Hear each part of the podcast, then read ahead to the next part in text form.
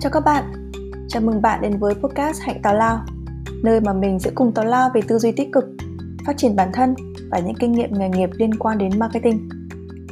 Tào lao ở đây là sự bàn luận, chia sẻ, không giới hạn, không phán xét.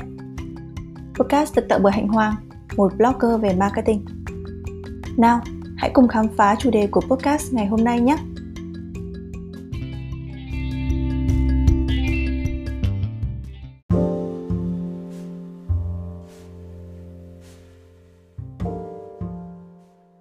Chủ đề của podcast ngày hôm nay, mình sẽ không nói về marketing như thường lệ.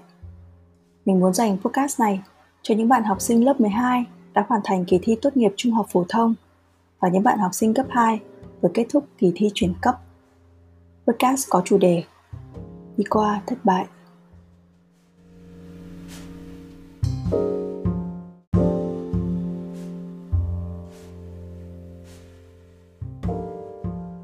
Vào thời điểm mà podcast này được thu âm thì hơn một triệu học sinh lớp 12 của cả nước đã thi xong kỳ thi tốt nghiệp trung học phổ thông. Và cách đấy chưa lâu, hàng trăm nghìn học sinh lớp 9 chuẩn bị lên cấp 3 đã có kết quả chính thức. Thời điểm này có lẽ là thích hợp để mình chia sẻ về câu chuyện thất bại của mình trước đây. Lần đầu tiên sau nhiều năm, mình mới công khai chia sẻ về nó. Mình đã gặp thất bại khi mình thi đại học. Suốt 12 năm liền học sinh giỏi, cuối cấp 2 Cấp 3, mình còn từng được giải thưởng học sinh giỏi môn chuyên của tỉnh và thành phố. Thậm chí sau năm học lớp 11, mình được thầy giáo gọi riêng vào đội tuyển quốc gia để ôn luyện cùng những anh chị khóa trên vì thầy nói rằng mình có tiềm năng. Thầy tên là Phong, một thầy giáo chuyên văn gạo cội. Thầy đã mất cách đây vài năm. Mình học trường điểm của thành phố từ năm lớp 4 đến hết cấp 2 và học cấp 3 tại trường chuyên của tỉnh. Việc được theo học ở trường chuyên không chỉ là một sự hãnh diện mà còn là một cái mác chắc chắn rằng ai học trường chuyên thì cũng sẽ đỗ đại học, còn không sẽ là cá biệt. Mình còn là lớp phó học tập, phụ trách môn chuyên của lớp. Vậy nhưng mình đã trượt đại học. Mình không có bất kỳ sự biện hộ nào dành cho việc mình đã trượt. Gần như không ai tin rằng mình có thể trượt. Vì trong hầu hết các kỳ thi trước đó, mình đều vượt qua một cách dễ dàng. Ngay cả việc mình thi đầu vào trường chuyên cũng nhẹ bẫng. Mình chọn trường chuyên, vì mình biết rằng nữ sinh trường chuyên không phải mặc áo dài. Cộng thêm lý do là ai học chuyên cấp 2 rồi cũng sẽ lên chuyên cấp 3 là điều hiển nhiên. Mình đỗ với điểm cao, thừa khá nhiều điểm. Đưa vào cấp 3 thuận lợi, nhưng không có nghĩa điều tương tự lặp lại với mình khi mình bước vào kỳ thi đại học. Mình chọn đại học, nguyện vọng 1 là khoa kinh tế đại học quốc gia Hà Nội đối mặt với kết quả đại học. Mình lặng người, nhưng mình không bất ngờ. Mình đã thực sự chủ quan trong cả ba vòng thi thử tại trường. Và cho đến những ngày cuối cùng trước khi thi, mình cũng chưa thực sự nỗ lực hết sức. Nỗ lực ở đây không chỉ là cắm đầu vào học, mà là mình chưa có mục tiêu, chưa có phương pháp và chưa ý thức được mức độ quan trọng của kỳ thi. Mình chủ quan, mình nghĩ việc đỗ đại học là không gì cần bàn cãi cả mình về nhà và chỉ báo ngắn gọn với bố mẹ rằng là mình đã trượt sau đó mình lên phòng, đóng cửa lại và ngồi trước màn hình máy tính. Mình không thể nhớ được mình nhìn chân chân vào màn hình máy tính trong bao lâu. Mình đã không biết mình nghĩ gì, làm gì khi đó. Trong ký ức nhòe nhoẹt của mình thì mình đã đọc cuốn nhật ký đặng thùy trâm. Cuốn sách mà ngày trước cô giáo chủ nhiệm của mình giới thiệu và yêu cầu chúng mình viết cảm nhận. Đây là một trong những đề bài của môn chuyên một cô bé 18 tuổi, lần đầu thất bại trước kỳ thi bước ngoặt của cuộc đời. Đủ bình tĩnh để lật dở từng trang trong cuốn sách thời bom đạn. Bởi trong lúc mình bất lực, mình đã cố gắng tìm cách bâu víu lấy một điều lạc quan. Có lần cô giáo mình nói rằng, đây là một cuốn nhật ký thời chiến, nhưng rực rỡ ánh lạc quan của một cô gái trẻ yêu nước, có bản lĩnh, ý chí và niềm tin. Ngay giây phút đó, cuốn sách đã cho mình bài học là quan đối mặt với sự sống và cái chết, thì thất bại của mình khi đó có là gì? Cuối cùng, mình quyết định không lựa chọn ôn lại một năm, mà lựa chọn đại học dân lập thăng long. Không có cái mắc công lập danh giá, nhưng mình tự hào vì đây là một trong những ngôi trường ít ỏi mình biết, không chặn điểm. Trường học thật, thi thật, sinh viên có tiếng nói và ban lãnh đạo nhà trường có nhân cách tốt. Mình cũng gặp những người bạn và đến bây giờ sự thành công của họ khiến mình ngưỡng mộ. Cho dù thẳng thắn thừa nhận, những sinh viên thăng long như tụi mình ra trường bị gắn mác và dân lập, bị định kiến và phải nỗ lực rất nhiều để chứng minh bằng năng lực thực tài. Đó là câu chuyện của mình cách đây hơn 10 năm. Lần đầu tiên mình cảm nhận thất bại nó khó khăn như thế nào.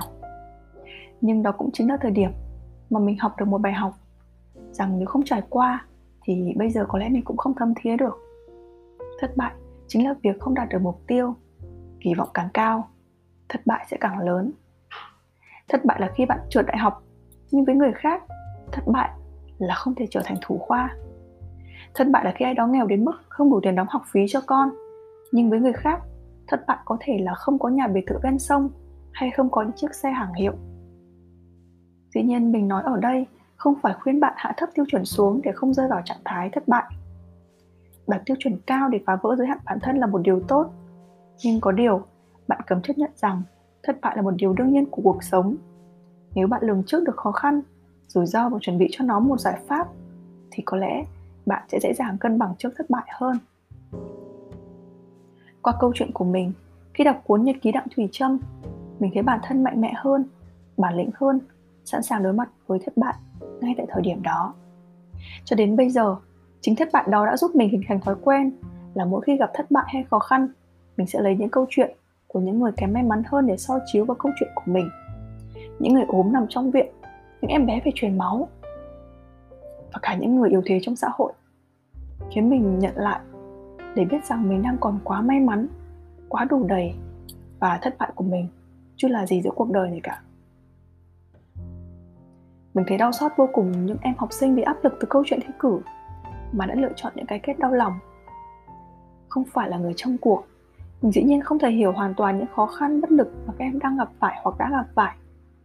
Nhưng mình tin, các em ấy nếu có một chỗ dựa vững vàng, một tinh thần bản lĩnh, thì thất bại cũng chỉ là một bước lùi để tiếp nhiên liệu mà thôi. Với mình mình may mắn vô cùng khi bố mẹ mình là một người thấu hiểu con cái.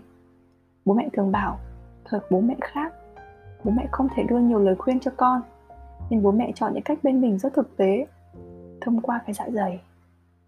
Chưa bao giờ bố mẹ khen con trước mặt người khác khi mình có thành tích cao, cũng chưa bao giờ bố mẹ chê bai, phán xét hay đay nghiến vì mình thi chuột bố mẹ cho mình không gian riêng, cho mình quyền tự quyết và tin tưởng vào những lựa chọn của mình, ngay cả khi mình thất bại. Đó là điều mình thực sự biết ơn. Mình biết một phần trong con người của mình ngày hôm nay được nuôi lớn từ sự hiền hòa yêu thương và tôn trọng đó